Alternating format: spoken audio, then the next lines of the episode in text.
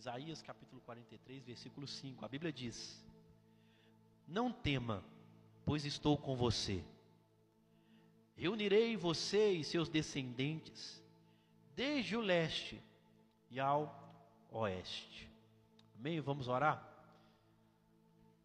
Pai, no nome de Jesus, silencia as outras vozes, que às vezes, ó Pai, nos atrapalha de nos concentrarmos, de ouvirmos aquilo que o Senhor tem de primordial para a nossa vida. Nós oramos nessa noite, Pai, retire de nós, se porventura há no nosso meio alguém cansado, retira o cansaço do nosso meio, retira a sonolência do nosso meio, Pai. E eu peço ao Senhor, usa a minha voz como a tua voz nessa noite. Tenha misericórdia de mim mais uma vez, ó Pai. E salva os meus irmãos de me ouvir. Que eles possam ouvir somente o Senhor, os direcionando, trazendo uma nova realidade, um novo tempo, uma nova estação, um novo período de relacionamento contigo. Essa é a minha oração no nome de Jesus. Amém e amém. Amém, meus irmãos? O tema é Deus está aqui. Amém? Deus está aqui.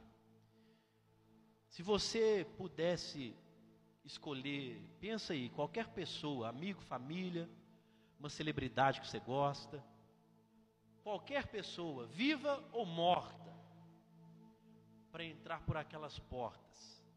Se você pudesse escolher uma pessoa, pensa aí um pouquinho, uma pessoa, pensa numa pessoa viva, morta, um amigo, um familiar, uma celebridade, alguém que você gosta muito, se você pudesse escolher para que essa pessoa entrasse por aquela porta ali. Se ela entrasse, você, uma pessoa que ia surpreender você, a você ver ela e falar: Uau, ele veio, ela veio, ele chegou, ela chegou. Como que você se sentiria se uma pessoa tão especial para você entrasse por aquelas portas? Como que seria o sentimento que você teria se uma pessoa muito especial, alguém que você talvez viu na televisão, chegasse ali, você admira muito essa pessoa, como que seria o sentimento? Você choraria? Um sentimento de êxtase, de alegria ou de admiração? Não tem nada de errado você admirar alguém. Você não pode idolatrar. Admirar não tem problema nenhum. Amém? Pode admirar pessoas. Imagina um sentimento que você teria se fosse uma pessoa especial para você. Eu garanto que você se sentiria muito feliz. Você se sentiria realizado, bastante satisfeito. Uma satisfação no seu coração de ver alguém que você tanto admira, que você tanto ama, entrando ali por aquelas portas. Eu garanto que você ficaria muito feliz, em êxtase. Ou não? Talvez não. Talvez você se sentiria triste porque uma pessoa que você tem como amigo vem. Os sentimentos são mútuos. Os sentimentos eles oscilam. Os sentimentos muitas vezes eles nos enganam. E às vezes o êxtase que eu sinto quando eu vejo uma pessoa não é um êxtase de alegria, não é um máximo de alegria. O sentimento, ele nos engana. Mas mesmo que nada mudasse na sua vida, não ia mudar, não ia agregar, você ia ver a pessoa, ia dar um abraço, ia, ia dar um abraço, um beijo, falar que bom que eu te vi. Mas eu não sei você, eu, eu admiro algumas pessoas que quando eu encontro com essas pessoas, eu fico muito feliz. Eu olho e falo assim, eu quero ser igual a essa pessoa. Ela é um espelho para mim. E eu fico admirado. Eu sei que aquilo não vai mudar nada na minha vida, mas apenas a presença daquela pessoa me traz um sentimento de satisfação. Eu falo, Deus, como eu estou aqui perto desses homens, porque eu fui escolhido para estar aqui perto desses grandes homens que o Senhor escolheu. Eu fico satisfeito apenas com a presença de uma pessoa que eu admiro. Mas eu quero te fazer uma pergunta. pode mudar a sua vida hoje. Pode mudar a sua vida. Está pronto para ter a vida mudada hoje, em nome de Jesus? Pode mudar a sua vida essa pergunta. Deus é melhor do que essa pessoa? Deus é melhor do que essa pessoa que você admira? Deus é melhor do que essa pessoa que se entrasse pela porta você ia ficar assim, uau, eu gosto demais. Deus é melhor. Qual que é a sua versão? Qual que é a sua visão de Deus? É tão empolgante como a da pessoa que você admira? Um jogador de futebol, uma, uma atriz, uma mulher que prega o evangelho. Quando você responde essa pergunta para mim dizendo glória a Deus, aleluia, Deus é mais importante que essa pessoa. Isso gera em você uma empolgação, te emociona. É reconfortante quando a sua visão, quanto a visão daquela pessoa, a visão que você tem a respeito de Deus, te empolga mais do que te empolga quando você vê alguém que você admira.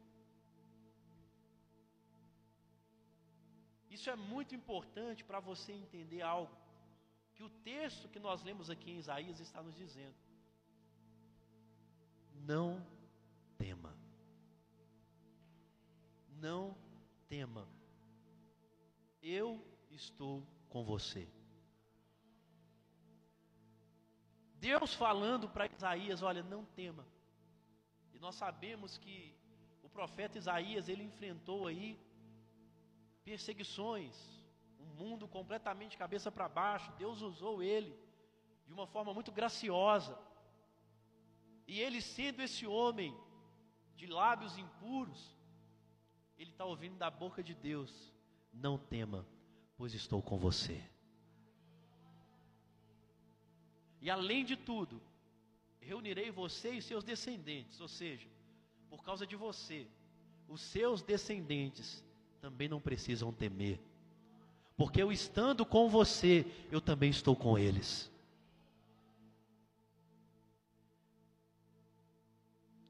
Qual que é esse sentimento que você tem a respeito de Deus? Desse Deus que te fala isso essa noite. Não tema, eu estou com você. Se eu estou com você, eu também estou com seu seu irmão, com seu pai, com a sua sogra, com seu tio. Eu estou com seus descendentes, eu estou com todo mundo da sua família, se eu estou com você, eles não precisam temer. E se eu lhe dissesse com toda certeza que Deus está aqui essa noite? Qual que seria o êxtase, a emoção, o toque que você vai se abrir para que esse Deus te toque verdadeiramente, para que você entenda de uma vez por todas que você não precisa temer, porque Ele está com você. Deus está aqui. Qual que é o seu sentimento, meu irmão? Qual que é o seu sentimento? Seja real com você nessa hora. Qual que é o seu sentimento de saber que Deus está aqui? Se isso te satisfaz mais ou menos, ou talvez isso não te satisfaz nada, Há um porquê. Deus está aqui, então toda reverência a Ele, toda a minha atenção a Ele, todos os meus ouvidos a Ele, o meu coração eu entrego a Ele. Deus está aqui. Se não faz diferença para você saber se você fica com os pensamentos voando ainda, se você fica lá fora ainda, se você fica preso ainda a relógio, se você fica pensando no amanhã, sabendo que Deus está no ambiente, significa que você ainda não conhece o Deus do ambiente. Não tema, eu estou com você. Eu estou com você hoje, eu estou com você amanhã, eu estou com você quando você sair daqui. Você não vai morrer se você dormir uma hora a mais ou a menos do que você tem costume, eu estou com você, não tema. Não tema, porque você não perde a viagem quando você vem ouvir a respeito desse Deus. Ele está com você. Se isso não gera no meu coração ouvir que Deus está no ambiente, melhor do que pensar assim, se aquela pessoa entrasse ali, eu ia me sentir muito emocionado. Teve um dia que eu estava lá na matriz, tinha um cantor muito famoso, cantor de sertanejo, eu, tive a, a honra de sentar do lado dele. Sentei do lado dele, ele lá, foi adorar a Deus, um rapaz muito famoso. E eu lembro que durante o culto, diversas pessoas estavam indo até ele, tirando a atenção dele daquilo que ele foi lá para receber. Ou seja, as pessoas que estavam lá viram uma pessoa que para elas era mais importante do que Jesus. Então elas iam lá, perguntavam se é o fulano, eles fazia só assim, sou fulano. Aí no final foi um alvoroço. Por quê? Vidas aceitaram Jesus? Não. Porque tinha alguém famoso no lugar. As almas aceitando a Jesus já virou costumeira. A gente já se acostuma ao final do culto ter aquela festa.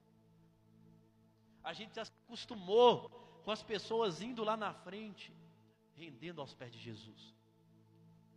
Se isso se tornou um costume para você, tem uma, uma, coisa muito errada. Porque a Bíblia ela nos mostra que uma alma, uma alma que se rende aos pés do Senhor, há um movimento muito grande no céu. A festa no céu, a alegria no céu. Os anjos rodando em 360 lá. Alegria, loucura. Porque uma alma se rendeu aos pés de Jesus. Deus está aqui. Ele é melhor do que qualquer uma das opções que eu dei para você. Seja um amigo, seja um familiar, seja um parente, e se não tem, tem um grande motivo, se não causa isso no seu coração. E esse motivo está em Isaías 59, versículo 2. Você pode abrir a sua Bíblia se você quiser, Isaías 59, versículo 2.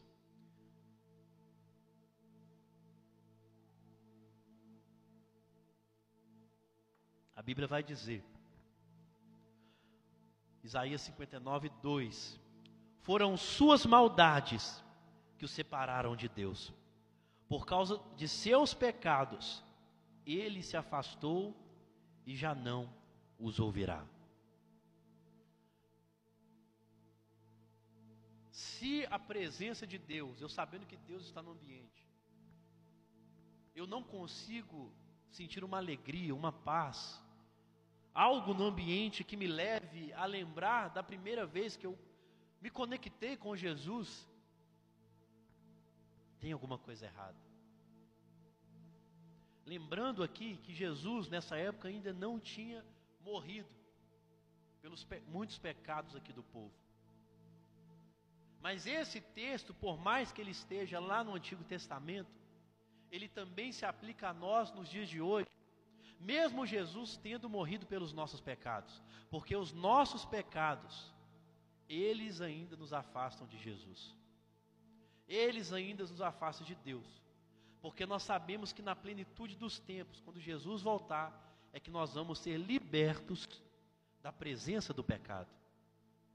Se foi liberto do poder do pecado, você foi liberto do seu pecado, mas da presença do pecado nós ainda não estamos libertos, porque nós estamos no mundo. Então a presença do pecado, ela tem o poder de me afastar de Deus por causa de maldades que eu possa cometer.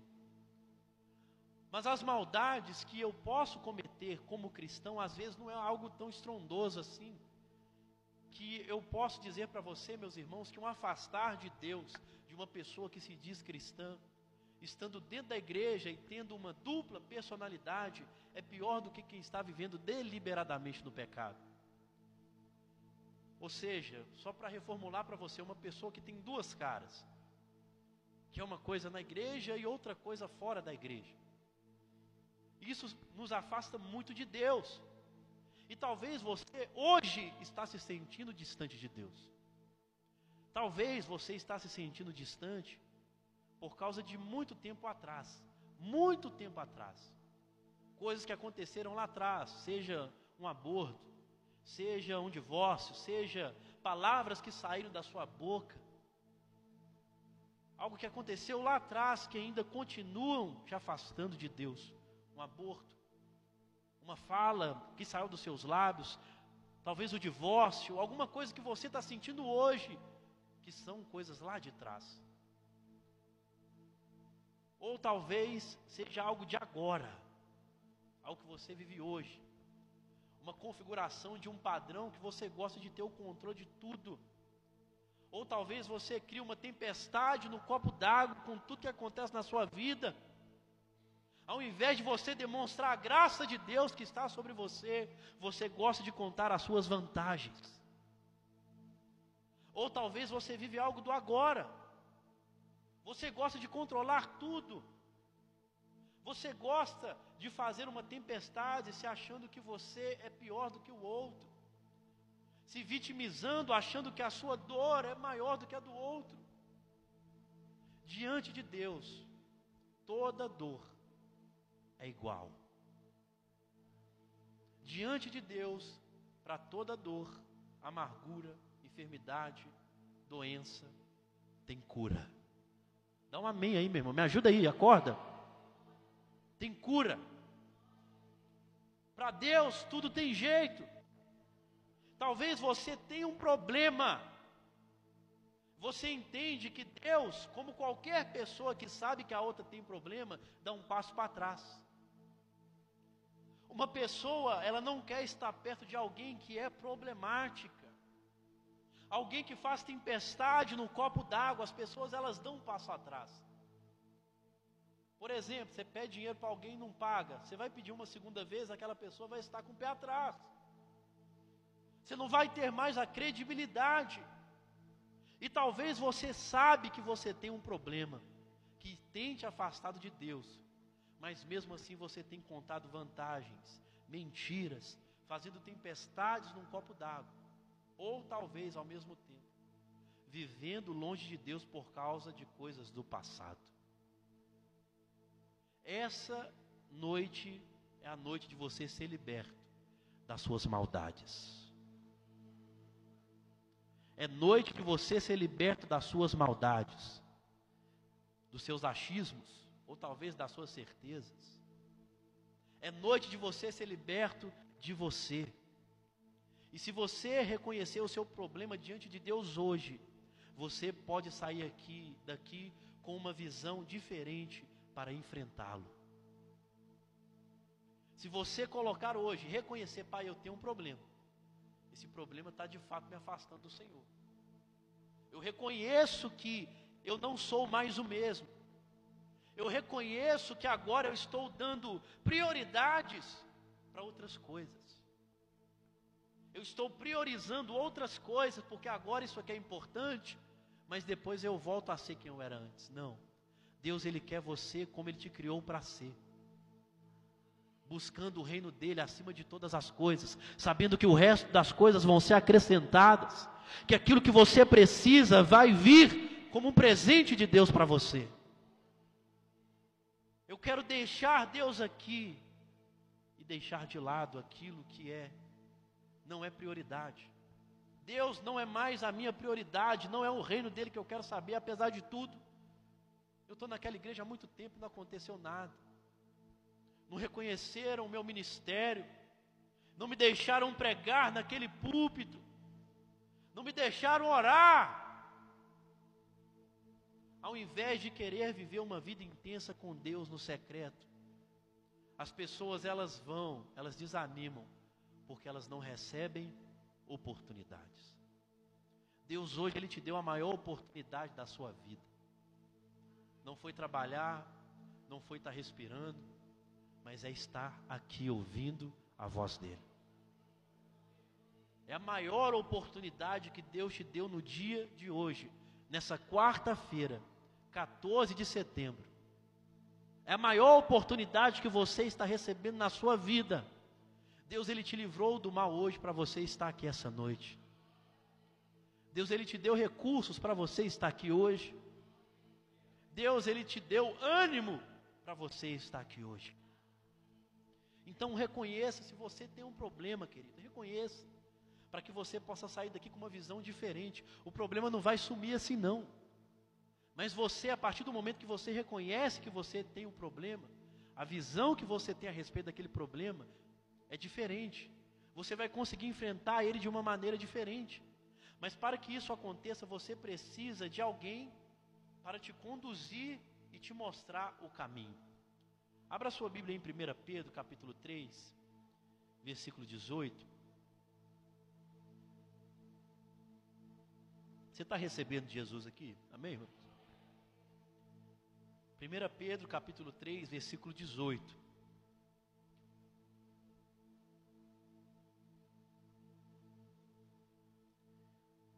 A Bíblia diz: Pois Cristo também sofreu por nossos pecados, de uma vez por todas.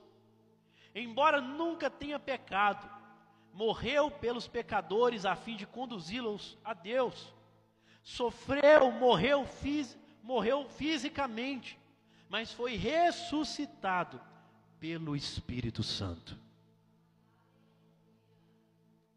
Pois Cristo também sofreu por nossos pecados, de uma vez por todas.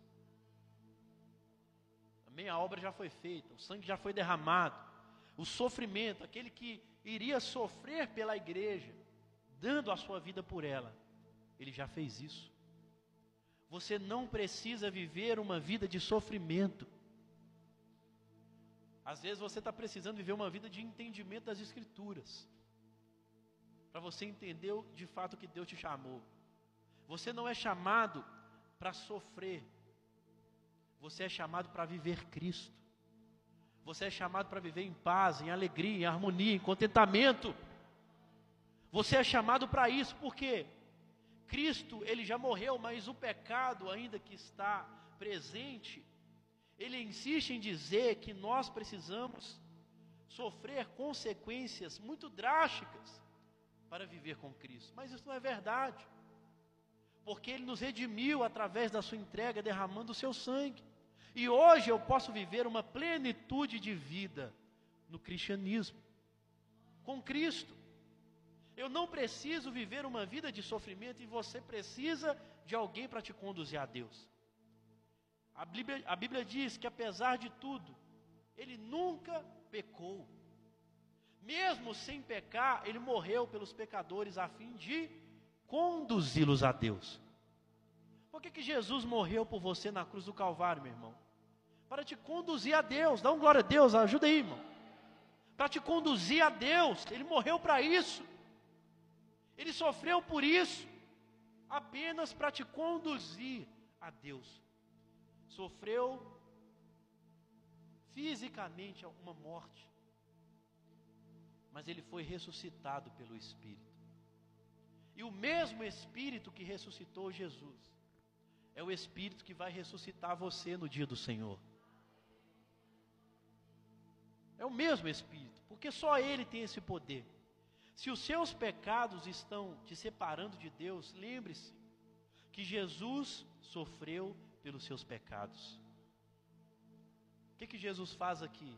Ele tirou os seus pecados de cena. Você não precisa, irmãos, viver uma vida de pecado. Você não precisa viver uma, uma vida de sofrimento. Você não precisa se tornar uma pessoa idosa, ranzinza. Falando assim, Deus, está quase na minha hora já, eu já estou afadicado. Eu já vi tanta coisa na minha vida que não tem mais nada para eu ver, querido. Deus tem muito para fazer através da sua vida. Deus, Ele quer usar você. Ele tirou o pecado de cena, aquilo que nos cansa, aquilo que envelhece a nossa alma, não está mais na nossa alma. A sua alma é jovem, você pode. Deus ele restaura você para isso. Jesus ele tirou pecados de. Preste atenção. Se você puder, anote isso aqui que eu vou dizer para você. Preste bastante atenção nisso. Jesus ele não fez você rastejar pela escada da moralidade para chegar até Ele. Ele desceu para chegar até você. Vou repetir. Ele não fez você rastejar por uma escada da moralidade para chegar até Ele. Ele desceu até você. Ele desceu até você. Pode ser melhor, querido, me ajuda aí. Ele desceu. Jesus desceu. Você não precisou rastejar para você chegar até Ele. Com a sua moralidade, não, foi Ele, Ele desce para se chegar até a nós. Foi Ele que fez isso e por causa de Jesus. É por causa de Jesus, por causa dessa obra, do descer de Jesus, eu te digo e te afirmo que Deus está aqui. Deus está com você. E nós podemos ver isso em Mateus 28, 20. Mateus 28, 20. Dá um glória a Deus, que Deus está falando com você, querido.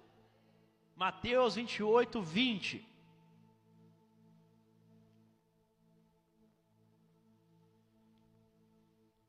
A Bíblia diz: Ensinem esses novos discípulos a obedecerem a todas as ordens que eu lhes dei. E lembrem-se disto: estou sempre com vocês até o fim dos tempos. Vou repetir para você dar um glória a Deus melhor, querido.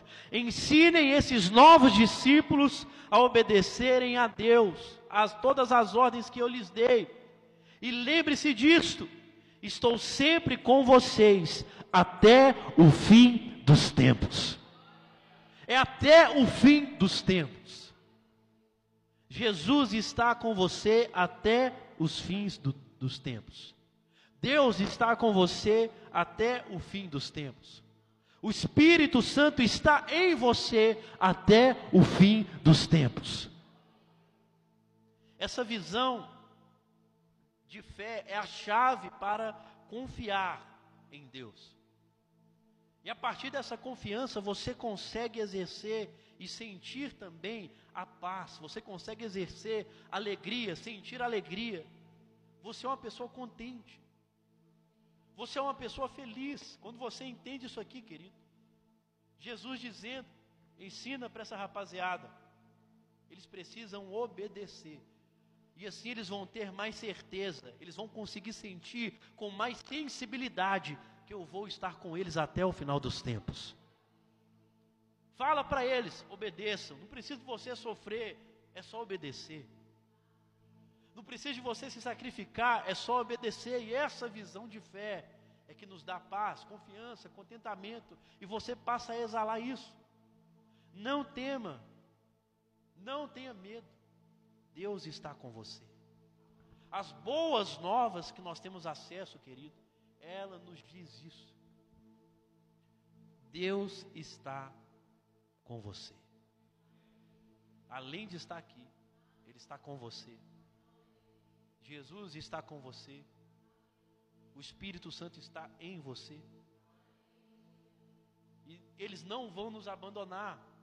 Ainda que você ande pelo vale da sombra da morte, você não precisa temer, porque Deus está com você. Você não precisa temer, não ter medo mesmo. Mas, pastor, você não sente medo? Querido, eu confesso para você que eu sinto pouco medo de enfrentar, de realizar coisas. Eu não fico fazendo continha de calculadora para fazer nada na minha vida. Eu não fico dando pé atrás, será? Será? Não, eu faço. Eu vou e faço. Porque Deus me fala, não tenha medo não que eu estou com você.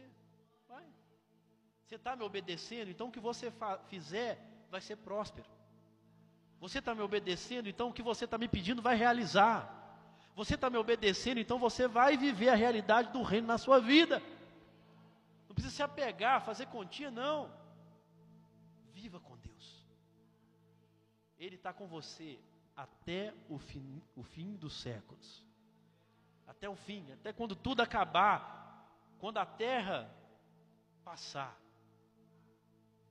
Ele ainda vai estar conosco. E nós vamos poder bradar que naquela hora nós também estamos com Ele lá na eternidade, no céu mesmo que exista hoje na sua vida uma dúzia de problemas. Chegando amanhã, essas dúzias de problemas elas são multiplicadas.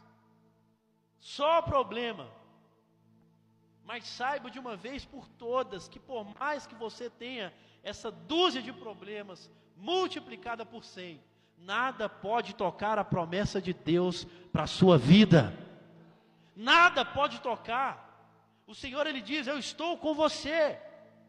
Essas palavras que mudaram o mundo. Essas palavras quando alguém entende, ela muda a vida de quem entende. Mudou o mundo todo, querido. Ela também muda um ser humano, um mero ser humano. Se Deus ele está preocupado com um peixinho que agora está lá encalhado lá no meio das pedras, quem dirá conosco? Ele está conosco. Deus está aqui, entenda de uma vez por todas, que Ele estará conosco até o final dos séculos. Essas são as palavras que podem mudar a sua vida hoje, quando você entender de uma vez por todas e começar a declarar lá na sua casa, começar a declarar lá no seu trabalho, dentro do seu carro. Amém? Tem alguém comigo aqui? Quando você começar a declarar, Deus está aqui. Tudo vai mudar. Declare na sua casa. Declare no seu trabalho, declare no quarto do seu filho, declare nos cômodos da sua casa: Deus está aqui. Declare, essas são as palavras que podem mudar a sua vida hoje. O curso, o rumo.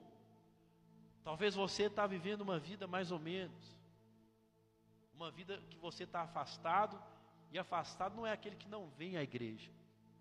Afastado é aquele que está na igreja e está vivendo uma vida que não condiz com o Evangelho, gente. A gente tem que parar de culpar quem está lá fora. Os maiores culpados de cometerem pecado são os que estão dentro. Amém? Não vem com prática de farisaísmo, não. Que eles faziam uma coisa aqui, condenavam lá fora e não faziam diferente aqui. Você pode viver uma vida santa, uma vida de entrega. E declarar, é declarar mesmo, marchar mesmo, falar: Deus está aqui, Deus está no meu casamento, Deus está nos meus relacionamentos, Deus está nas minhas amizades, Deus está no meu trabalho. Declare. Não deixe de declarar, porque você pode ter a sua vida mudada hoje, no nome de Jesus. Amém? Vamos orar para ceiarmos essa noite com muita alegria, sabendo que Deus está aqui. Repita bem forte, dizendo: Deus está aqui. Amém? Coloque a sua mão sobre o seu coração. Feche os seus olhos. Já saia daqui com essa mentalidade, dizendo, quando chegar na minha casa, a primeira coisa que eu vou dizer quando eu abrir a porta é: Deus está aqui.